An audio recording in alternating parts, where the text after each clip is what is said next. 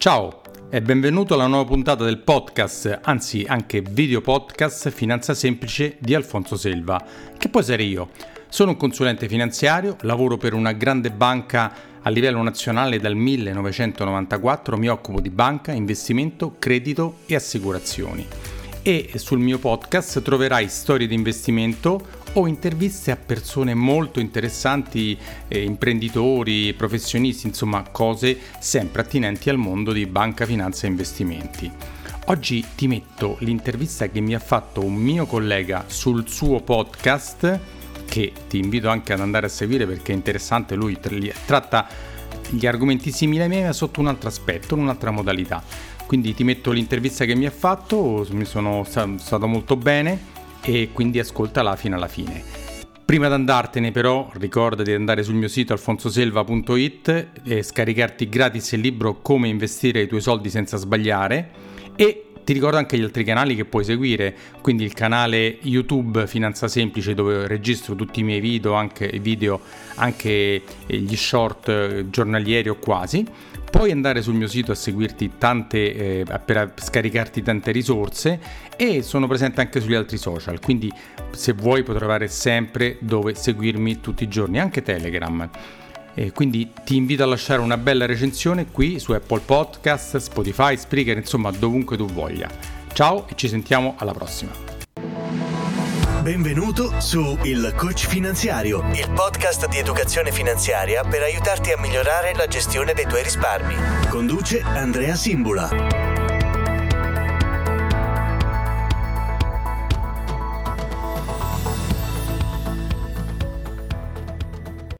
Buongiorno e bentrovato sul Coach Finanziario Podcast. Oggi episodio speciale perché sono in compagnia di un ospite, di un amico, di un collega, un altro podcaster e youtuber, consulente finanziario, Alfonso Selva. Alfonso, buongiorno e grazie di essere qua.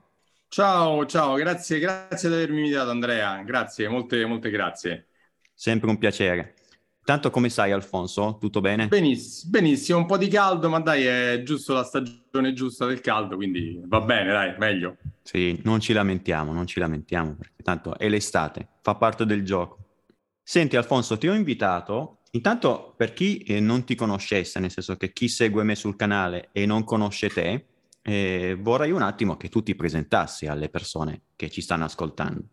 Allora, molto velocemente, come hai detto tu, sono un collega, consulente finanziario come te, lavoriamo per due banche diverse, non diciamo quali, ma sono due banche diverse, ma questo non ci vieta di collaborare, di essere amici, di cercare di fare questo che facciamo, cioè di informare, educare, spargere più possibile informazioni sulla finanza.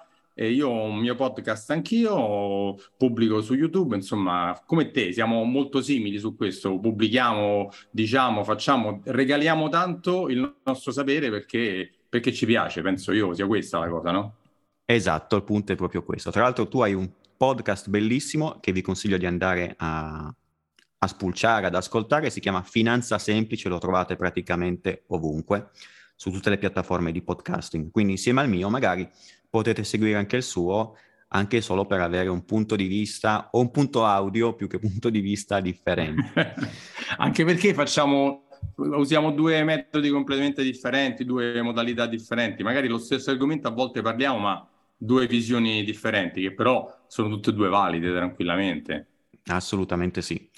Senti Alfonso, con te volevo fare una breve chiacchierata su uno dei tuoi ultimi podcast che a me è piaciuto tantissimo, un po' diciamo un po' irriverente, se vogliamo dire così, in cui parlavi del fai da te, no?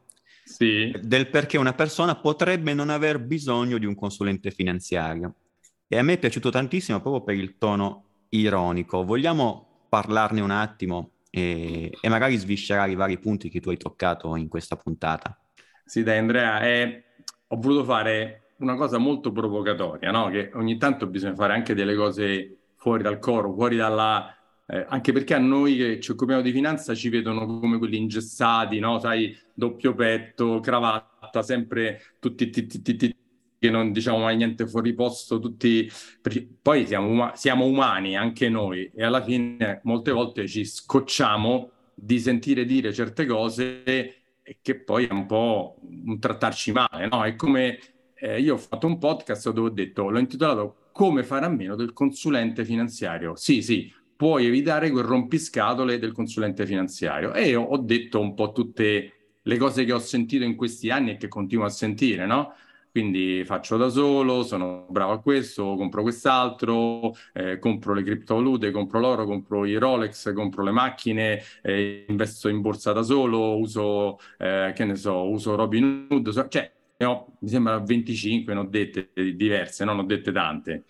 Perché? Perché se mi permetti, no, è come se tu vai dall'avvocato e dici no, ma io dall'avvocato che mi importa, io vado su internet, trovo il form, lo compilo e faccio da solo. Oppure voglio costruirmi una casa, ma che c'ho bisogno dell'architetto o dell'ingegnere, ma faccio da solo. Oppure mi sento male, oddio c'ho male qui, vado su internet, digito quello che mi fa male, 99 su 100 Google ti dice che hai un cancro e stai per morire. Cioè, allora perché tutti i professionisti sono nessuno dice faccio da solo, e allora invece il lavoro nostro sembra che sia stupido, semplice, che non si debba lavorare, fare per fare il nostro lavoro, cioè che non sia importante. Secondo me è importantissimo, siamo dei professionisti, abbiamo un albo, studiamo prima, durante e dopo, sempre, e quindi come fare il tecnico della nazionale, no? Ci sarà quello che è bravo, se no tutti vogliono fare i tecnici, tutti vogliono fare il consulente finanziario, ma secondo me non è così. E quindi ho fatto un podcast molto provocatorio.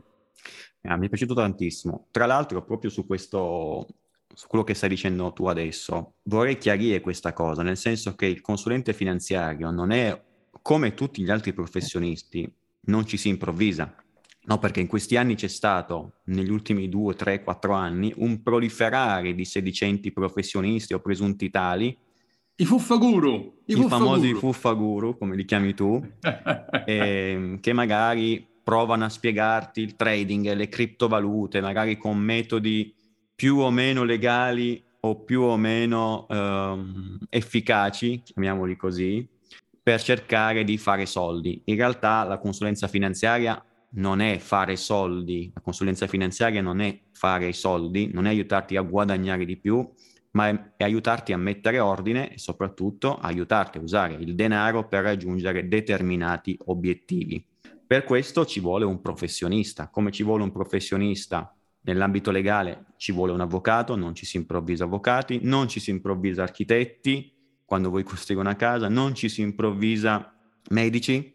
No, cioè il professionista, dietro ogni professionista ci sono anni e anni di studio, e noi come consulenti finanziari, come ha detto giustamente Alfonso, siamo iscritti a un albo, facciamo aggiornamenti professionali continui, e anche perché siamo iscritti all'IVAS, che è, ricordalo tu Alfonso che cos'è l'IVAS, perché molti anche questa cosa lo danno per scontato.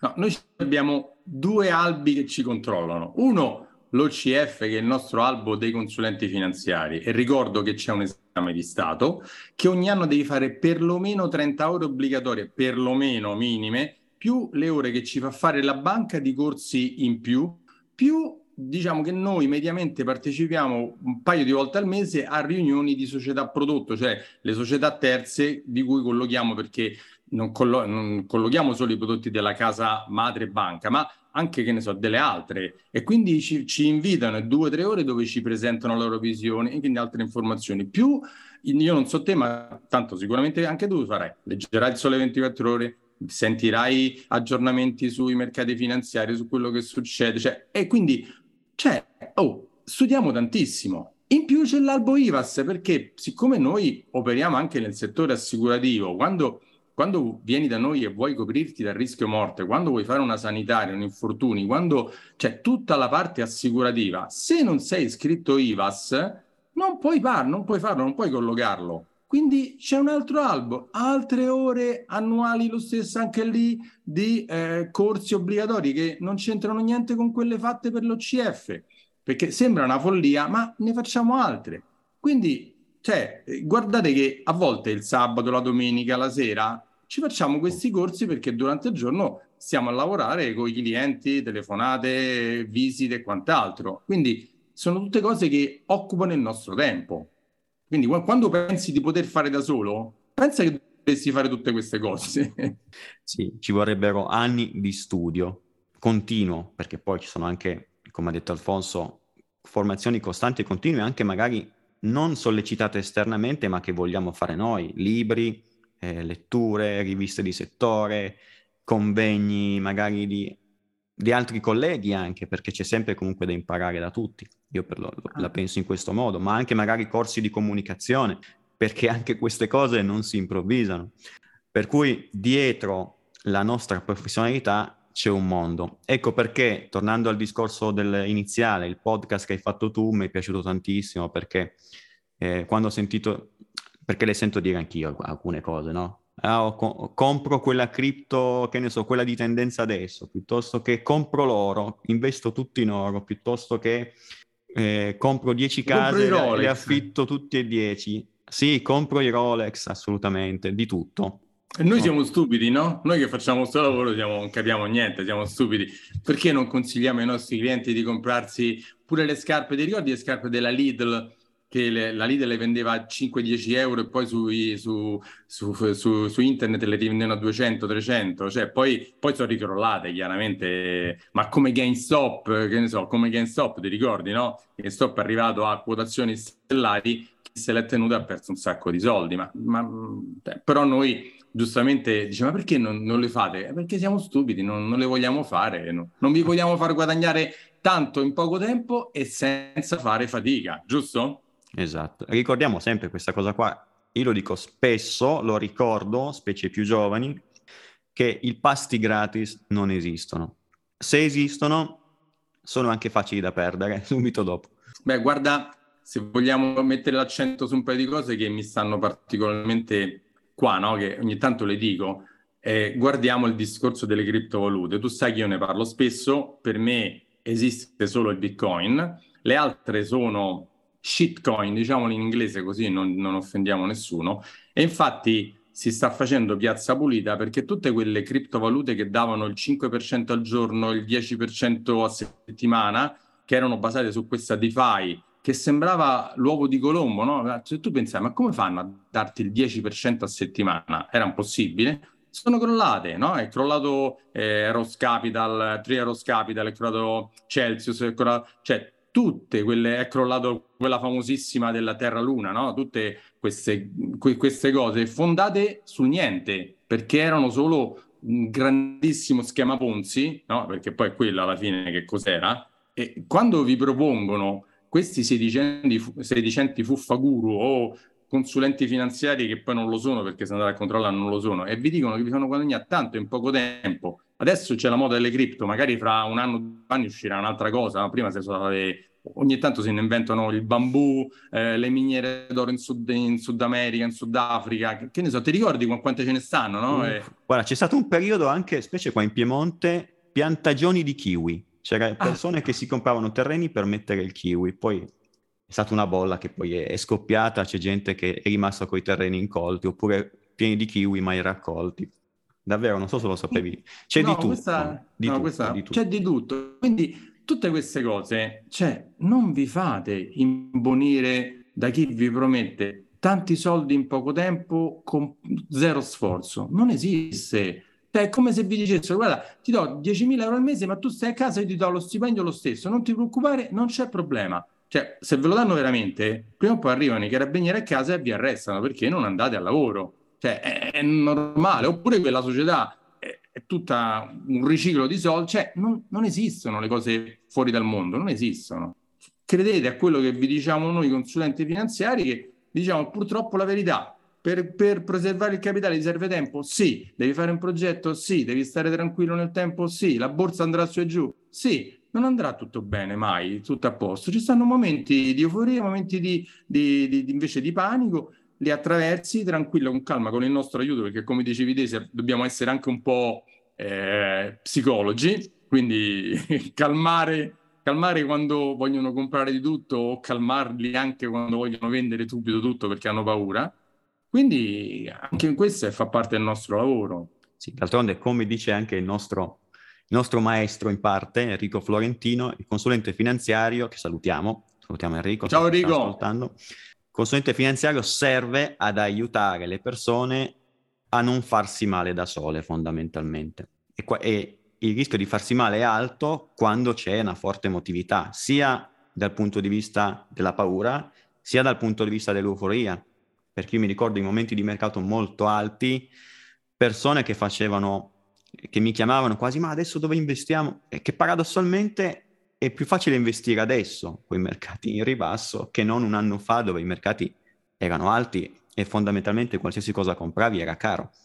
Andrea, i famosi saldi, no? Cioè, oggi fino a fine luglio ci sono i saldi nei negozi e tutti comprano quello che fino a maggio-giugno costava 100, oggi lo prendi a 40-50 euro. Tutti, oh che bello, ho risparmiato il 50%, no? Tutti lo fanno. Invece in borsa un'azione valida di una società vera, che esiste, che produce, che fa utili, non una zozzeria, per carità, vada così, no? Non, termine però, tecnico, zozzeria. Una zozzeria, come diciamo a Roma. Cioè, prendi una Microsoft o una Google o una Coca-Cola, chi ti pare a te, una società che esiste da anni, produce utili, fa tanti, magari 3 mesi fa quotava 100, adesso quota 50. Cioè, se la strappavano di mano fino a ottobre, novembre, dicembre, e adesso non la vuole più nessuno. Ma guarda che è sempre la stessa società, fa gli stessi utili, produce, la gente lo compra, perché comunque quei prodotti servono a tutti. E perché adesso non ti vuoi andare sul mercato a comprare quel fondo che investe in quelle azioni che è 30-40% in meno di valore? Cioè, perché non lo vuoi fare adesso che c'è il saldo? La domanda è chiaro, è così. Purtroppo c'è questa tendenza a considerare il mercato finanziario come una cosa fuori dal normale. In realtà è la legge del mercato e dell'offerta, nel senso che i mercati finanziari sono l'espressione, lo dico spesso, dell'economia reale. Quindi è il luogo dove le aziende quotano se stesse fondamentalmente o si scambiano i titoli. Questa è la base. E senza questa volatilità, che è fondamentalmente una variazione di prezzi... E non è un rischio, basta. Non è, la volatilità non è che stai perdendo i tuoi soldi. Esatto. No, la volatilità ho cercato di farla comprendere nel tempo chiamandola rischio buono, perché approfittando della volatilità di questo rischio, gestendolo, perché si può gestire la volatilità a differenza di altri rischi, puoi portarti a casa un guadagno, perché il guadagno lo fai comprando basso e vendendo alto. Come fa qualsiasi commerciante quando compra la merce all'ingrosso, compra ad un prezzo e lo rivende a un prezzo più alto. Sul mercato finanziario non è diverso, quindi quando ci sono i prezzi a sconto, come ha detto adesso Alfonso giustamente, approfittiamone, perché poi gli sconti hanno anche un'altra particolarità, tu mi insegni, che non durano sempre, sono periodici come quelli estivi, non è che durano fino tutto l'anno quelli estivi, si chiamano estivi appunto i saldi perché sono soltanto nel periodo estivo. Ma guarda, come in tutte le crisi, io ho qualche anno più di te, il momento migliore per fare affari, per guadagnare tanto è il momento della crisi. Perché poi nessuno sa quando è il momento più basso, no? Dice, ma scenderà ancora? Può darsi scendere ancora, però dopo ogni crisi, se andiamo a vedere, anche tu pubblichi ogni tanto dei grafici, delle tabelle, no? Se andiamo a vedere dopo una crisi che è sceso il 20, 30, 40%, le borse guadagnano tantissimo. Quando? Non lo sappiamo esattamente dopo quanto. Quanto? Non lo sappiamo esattamente quanto, però... è sempre successo perché il mondo va avanti, non si è fermato per nessun motivo, non si è fermato mai, neanche durante la guerra si è fermato, comunque siamo andati avanti lo stesso. Se andate, ieri sono stato a una cosa interessantissima, dove hanno fatto vedere che nonostante la crisi il mondo è pieno di navi che girano per il mondo per consegnare la merce, e hanno fatto vedere anche un altro grafico sovrapposto sulla cartina del mondo dove fanno vedere quanti aerei nel mondo girano, quindi nonostante il Covid, nonostante la crisi, nonostante il post-crisi, l'inflazione, la guerra che abbiamo, le problematiche di tutti i generi, comunque il mondo non si ferma, non si è mai fermato, andiamo sempre avanti, quindi l'economia cresce. Sì, c'è ogni tanto delle crisi, ma come noi ci viene l'influenza, ci viene qualche cosa, ci sentiamo un po' male, però poi andiamo avanti. Quindi... Anzi, le crisi, a proposito di questo aspetto dell'influenza che hai citato adesso, le crisi sono un momento dove l'economia crea i propri anticorpi e genera la successiva guarigione o ripresa. È sempre stato così. A proposito di notizie, perché uno, sai, in questi giorni siamo sempre bombardati di brutte notizie, quindi occhio anche ai media, cerchiamo di guardarli meno possibile, cerchiamo anche notizie positive, perché come diceva giustamente Alfonso, l'economia va comunque avanti. Un altro esempio che ho sentito l'altro giorno in radio mentre andavo da un cliente, ero in macchina, e il Portogallo ha messo a punto la più grossa piattaforma di fotovoltaico galleggiante del mondo per rendersi indipendente energeticamente, e l'ha fatto sfruttando un vecchio lago artificiale creato negli anni 70 e ha creato questa piattaforma galleggiante di fotovoltaico. Adesso non mi chiedete i dettagli tecnici, non me lo chiedere, non lo so perché non sono un ingegnere, però questo impianto darà energia, e sarà tra l'altro in funzione entro fine anno, darà energia a 2500 famiglie. 2500 famiglie, se calcoliamo i kilowattora, sono tantissime. È un altro piccolo esempio del fatto che quando ci sono le crisi, ad esempio la crisi energetica è un esempio, l'economia o il settore energetico in questo caso trova la forza di andare oltre, cercando nuove soluzioni. Di esempi ne troveremo tantissimi in ogni settore comunque, perché comunque l'economia non si ferma. Sì. Andrea, pensiamo al fatto, no? Quando c'è stata la passata crisi petrolifera, gli Stati Uniti hanno detto: come facciamo a renderci indipendenti? E hanno inventato, messo in pratica il fracking, che sarebbe tirare fuori il petrolio dalle rocce, frantumandole, tirare fuori il petrolio, e gli Stati Uniti sono diventati indipendenti da tutto il resto del mondo del petrolio. Loro adesso anche lo esportano. Quindi ogni crisi, è vero che adesso abbiamo il problema della Russia, il gas e questo, però questo è una spinta alla diversificazione, a cercare nuove fonti. Quindi questo secondo me è un bene, perché altrimenti saremo rimasti schiavi di qualcun altro che ci può, da un momento all'altro, chiudere i tubi e lasciarci a secco. Invece il fatto che costi tantissimo renderà moltissimo spingere la ricerca su altre fonti, e questo ci renderà più autonomi, come stiamo facendo. Purtroppo tante volte l'essere umano deve essere per forza spinto nella crisi, nel momento più brutto, no? Perché da solo non dice ci penso, faccio prima, no? Questa cosa qua. Oppure altre cose bellissime che stanno succedendo, ci pensiamo. Ho visto una cosa, che sulla Luna da qua a 4 anni vogliono fare una stazione spaziale per andare a estrarre i minerali dalla Luna, ma non fra 40 anni, fra 3-4 anni. Quindi già il progetto l'hanno fatto anni fa, chiaramente. Cioè, di cose belle ce ne stanno tante, ma chiaramente fa più notizia dire bruciati 100 miliardi in borsa, crisi qua, morti di qua, morti di là. Però tutte le notizie belle, positive, che fanno vedere che andiamo avanti, quelle non fanno tanta notizia, si passano così, in sesta pagina un trafiletto, no? Quella non fa vendere, no? Esatto, ma poi è sempre stato così, come dicevi tu. Adesso io ho analizzato in un podcast di qualche settimana fa la crisi del 29, e anche in quel periodo, tra la prima e la seconda guerra mondiale, ci sono state delle rivoluzioni in ambito tecnico-scientifico che usiamo ancora oggi. In quegli anni sono stati inventati la penicillina, che è stata una scoperta fondamentale per la medicina, ma anche per l'allungamento della vita. Hanno inventato il motore a scoppio.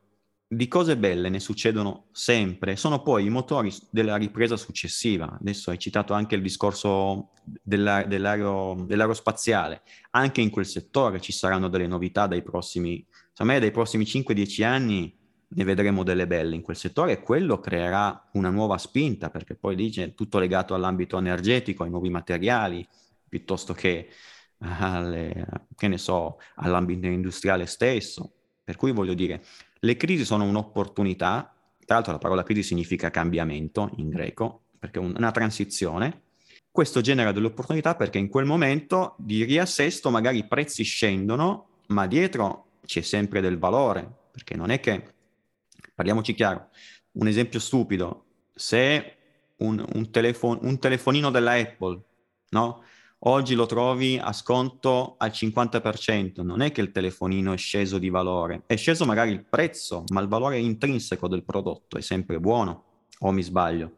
È quello che bisognerebbe fare anche nei mercati finanziari. Però per farlo, e torniamo al discorso di prima, come ha detto Alfonso giustamente anche nel suo podcast, affidatevi a dei consulenti finanziari veri, quindi iscritti ad un albo, che studiano, che sono certificati, non certamente chiamali tu, come li chiami? I famosi fuffa guru. Vogliamo fare un ultimo esempio che ho letto l'altro giorno, anche perché usare il risparmio gestito e perché non fare da soli.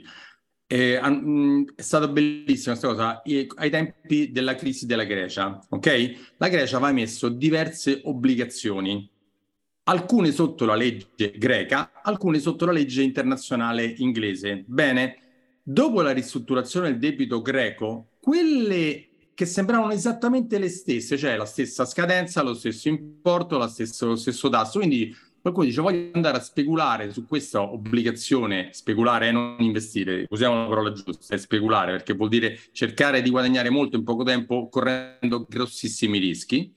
Allora, chi si è andato a prendere le obbligazioni nel momento di massima crisi che ricadevano sotto la legge greca sono poi andate da 20 a 30, 40, cioè sono risalite pochissimo o rimaste là. Quelle invece sotto la legge inglese internazionale che aveva delle tutele molto più elevate sono risalite anche a 100. Ma per sapere questa, non la sapevo neanche io, non la so, non penso la sapessi neanche tu perché noi non ci mettiamo a leggere i prospetti in inglese. La scopro adesso anch'io, sono sincero. No, me l'hanno detto i gestori perché un gestore si legge il prospetto in inglese di 200 pagine, che è così, no? Ma noi non lo facciamo, non abbiamo il tempo per fare queste cose, però il gestore che decide quali obbligazioni con il Fondo Obbligazionario Mondiale andare a investire ha detto quelle sotto la legge greca non le prendo, quelle sotto la legge inglese le prendo perché e infatti ha fatto una buona performance. Quindi già noi che facciamo questo lavoro, io non lo sapevo, lo ammetto, perché non è fa parte di quello che dobbiamo fare noi. Lo fa il gestore, per quello abbiamo il gestore che investe sulle azioni del sud-est asiatico, quello che investe sulle obbligazioni internazionali delle società, quello su degli stati. Cioè, ognuno fa una cosa e deve essere remunerato. Non è che sta là e dice, vabbè, ma io mi compro l'ETF. E l'ETF non fa questa cosa, l'ETF non va a vedere cosa c'è dentro esattamente. Anche gli ETF hanno la loro funzione, ma l'ETF costa poco, anche perché fa poco, cioè fa niente. Prende e compra le obbligazioni stress e debt, le compra tutte. Poi che succede? Le obbligazioni internazionali, l'ETF c'aveva dentro le obbligazioni russe, punto. E poteva dire, se nell'indice c'erano che doveva comprare il 5% di obbligazioni russe, l'ETF l'ha comprate. Punto, basta. Non è un gestore che decide, ma secondo me potrebbe succedere che non le compro. No, può succedere, lo può fare il gestore. L'ETF no, tanto per entrare in un discorso del faccio da solo, no? Cioè, tanto bello l'ETF, compro due dell'ETF ho risolto. No, assolutamente no, anche perché gli ETF ce ne stanno sul mercato 5.000, 6.000. Cioè, selezionare quale ETF, quando comprarlo, quando vendere, che mix fare, anche quello è un altro lavoro. E non pensare di poterlo fare da solo, per me non è possibile.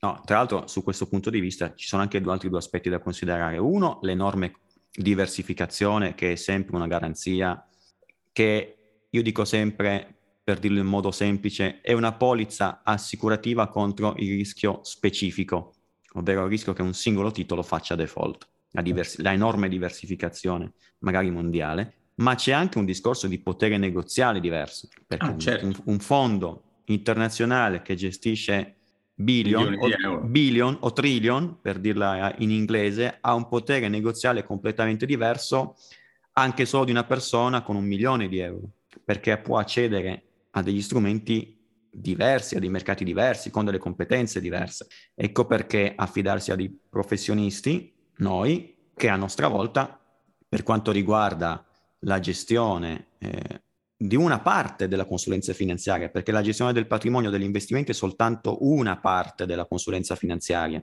Noi ci occupiamo di persone più che di soldi, ci occupiamo di gestire l'emotività delle persone, di aiutarli a raggiungere determinati obiettivi, a risparmiare nella maniera corretta, a spendere, e di tutelarli, e di proteggerli e tutelarli, perché quello io oggi è uscito un altro podcast dove ho detto le 8 cose fondamentali e alla fine ho messo la tutela soprattutto, perché se tu investi bene, fai bene, diversifichi, però poi non ti tuteli e anche se hai messo da parte X milioni di euro, ti succede una cosa imprevista, tu perdi tutto, perché non hai fatto uno scudo assicurativo, una tutela assicurativa. Quella è importantissima, deve esserci sempre, sempre, sempre. Se non fai quella, hai fatto un lavoro a metà. Esatto, anche perché la tutela assicurativa è un modo per comprare tempo, nel senso che se investi per raggiungere determinati obiettivi, ma nel frattempo ti succede un imprevisto, il castello va tutto all'aria. Con la polizza o con le tutele assicurative, non con la polizza in senso di prodotto, ma con una tutela assicurativa a 360 gradi completa, hai magari l'opportunità di comprare appunto tempo e raggiungere comunque, magari con un anno o due di ritardo, i tuoi obiettivi. Ecco perché noi non ci occupiamo di soldi, ci occupiamo di persone. Però a nostra volta ci dobbiamo poi studiare, formarci, informarci per cercare poi i migliori partner per poter gestire bene il patrimonio delle persone. E qui ci va studio, competenza, informazione, formazione e quello che diceva poi Alfonso all'inizio. Ecco perché non fidatevi, ragazzi, dei fuffaguru alla fine della fiera.